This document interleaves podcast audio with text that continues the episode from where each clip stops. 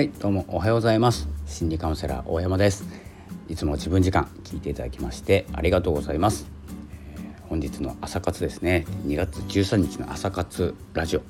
撮っていきたいと思います。ぜひですねフォローいただければと思います。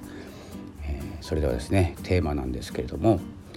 クラブハウスに時間をかけない理由、僕がクラブハウスに時間をかけない理由というですねテーマでお話ししていきたいと思います。先ほどですねブログにも書いたんですけれども、クラブハウス、特徴的なものですよね。アーカイブ残らないのと、外部にですね情報が漏れないようにするということで、ですね、新たな、波が来ています。ということで僕も毎日ですねクラブハウスには、立ち寄っているんですけれども、そんなに時間をかけないようにしています。というのも、そんなにというのが時間を限らせていただいてというかですね、時間を決めて楽しんでます。これはですねクラブハウスの特徴でもあります。アーカイブ残らない、記録が残らない、残しちゃいけない、ということで、そこだけの情報、貴重な情報ですね、インフルエンサーの方だったり有名人の方、芸能人の方ですね、の楽屋話みたいなのも聞けてですね、非常に貴重でですね、聞き逃せないというのがですね、逆にですね、その時間ぴったりいなきゃいけないとかですね、何か聞き逃すことがあってもどこかで聞けるわけじゃないので、行ってしまうんですよ。するとどんどんですね睡眠時間が短くなったり、作業、何か仕事でしたらですね作業する時間がなくなったり、今だったらリモートでしてて、聞きながらもできますし、家でやってて一人でいる時にはですね聞きながら参加しながらもできてしまってですね、なかなか仕事に集中できないということもあると思います。このですね、価値がある状態なんですけれども、それがですね逆にですね私が考えるにはこの今という時間を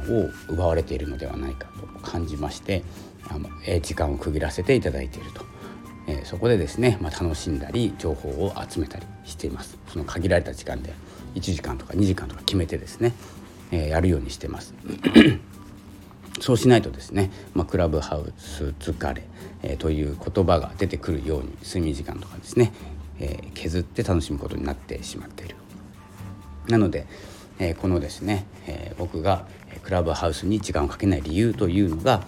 結論ですね、今を奪われていると感じたからです。失礼しました。この YouTube とかですねラジオもですねアーカイブとして聞けますので、そこまでですね時間が奪われるということは奪われるんですけど、後で見ようとか後で聞こうということができるので、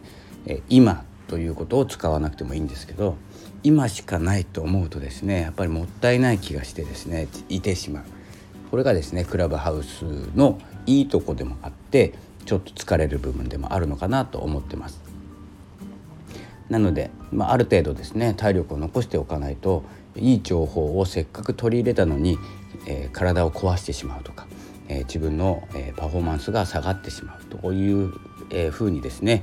悪い流れになっていってしまうんじゃないかなと思いますので、全てですねこの黙ってても情報が多い中で、それをですね絞っていかなきゃいけない。なのでインフルエンサーの方を全てフォローしているとかですね、有名人の方、好きな方を全てフォローしているっていうのはちょっと欲張りすぎると、いろんな情報、アクティビティにですね出てきてしまいますので、もう気になってしょうがないということで、ちょっとそこも情報を絞っていく、そして深くしていくっていうことが大事かなと思います。広げすぎてですね浅い知識、聞いたことがある程度のですね知識を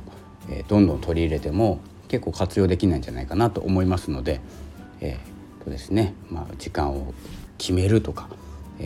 フォローする人を決めるとかですね、フォロワーさんをいっぱい集めるのはいいんですけれども、フォローする人をですね限っていくっていうかですね絞っていく、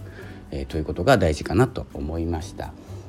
最近ですね、参加してお話しするということがあまりないので、時間はそんなに取られるっていうかですねかけてないんですけど、知ってる方とか、コミュニティの方とかがいらっしゃるとやっぱりですね、抜けれないっていうよりも抜けたくなくなるんですね。話してたいっていう状態になっちゃうので、ちょっと危険かなと思います。なので、ですね、自分で時間を決めて楽しむということを、やっていければと思います。寝不足とかにならないようにやっていきましょう。楽しんでいきましょうということですね。それではですね、本日の2月13日、朝活ラジオ、これからですね、またブログとかですね、いろいろ作業をしながら、仕事の前にいろいろやっていきますということで、この辺で失礼したいと思います。今日もありがとうございました。またお会いしましょう。さよなら。